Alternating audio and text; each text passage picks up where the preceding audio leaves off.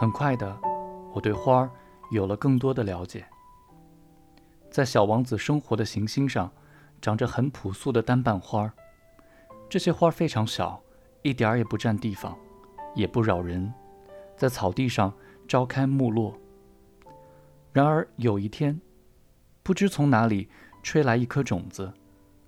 小王子非常仔细地观察它，因为这株花芽跟他以前看过的嫩芽都不一样。这可能是新品种的猴面包树。没多久，这一小株植物就停止生长，开始准备开花了。看到在这棵苗上长出了一个很大很大的花蕾，小王子感觉到，从这个花蕾中一定会出现一个奇迹。然而，这朵花儿却仍旧在他绿莹莹的屋子里精心打扮。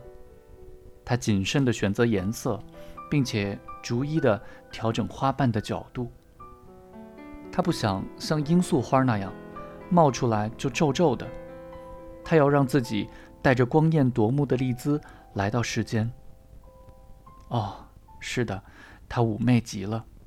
总而言之，他花了好几天时间做准备，然后。在一个阳光明媚的早晨，他突然拆开了面纱，悄悄地绽放了。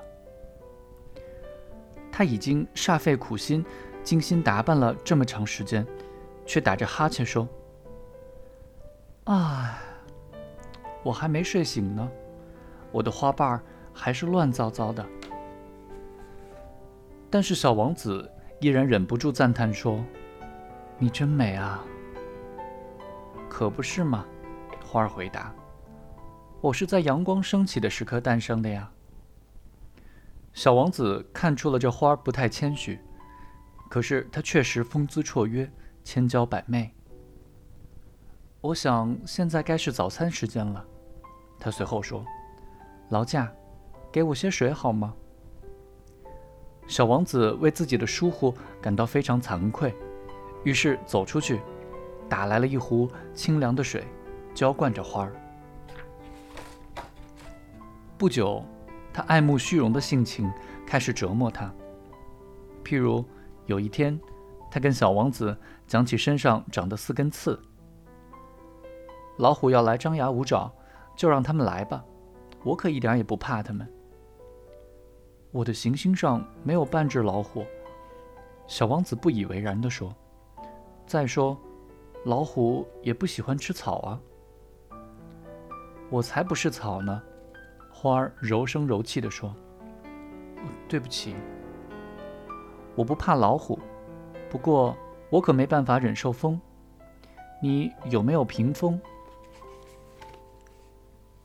不能忍受风，对一株植物来说真是不幸。”小王子心里想着，这朵花儿可不是等闲之辈。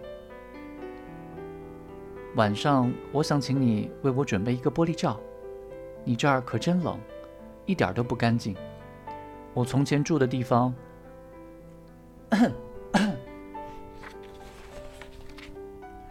他没有说下去。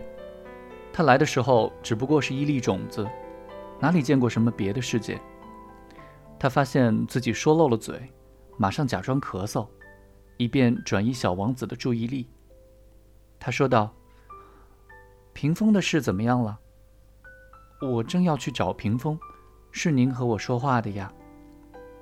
于是他干脆再多咳几下，存心让他内疚不安。小王子怜香惜玉，但他的做作令他生疑。他是个做事一丝不苟的人，常把无关紧要的闲话当真，难免会招来不少麻烦。我真不该听他的话。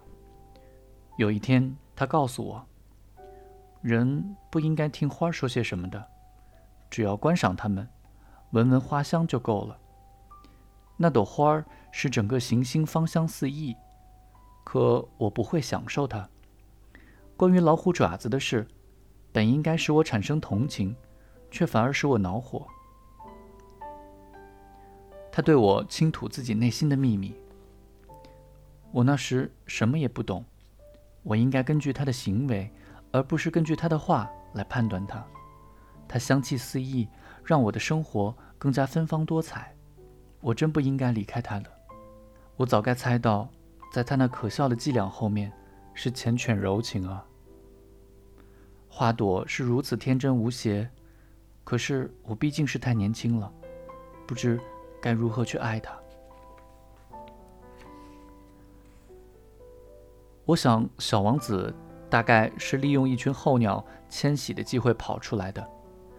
在他出发的那天早上，他把他的星球收拾得整整齐齐，把他上头的活火山打扫得干干净净。他有两座活火山，做早餐很方便。他还有一座死火山，但是就像小王子说的，谁也不知道会发生什么事。为了预防万一，他把死火山也给清理了。火山爆发就和烟囱着火一样，打扫干净了。它们就可以慢慢的、有规律的燃烧，而不会突然爆发。当然，在地球上人太小，不能打扫火山，所以火山给我们带来很多很多麻烦。小王子闷闷不乐地拔除了最后几棵红面包树苗，他知道自己不会再回来了。那天早晨，他觉得所有的家务活干起来都挺亲切的。当他最后一次给花浇水，准备给它盖上罩子时，觉得自己的眼泪都要掉下来了。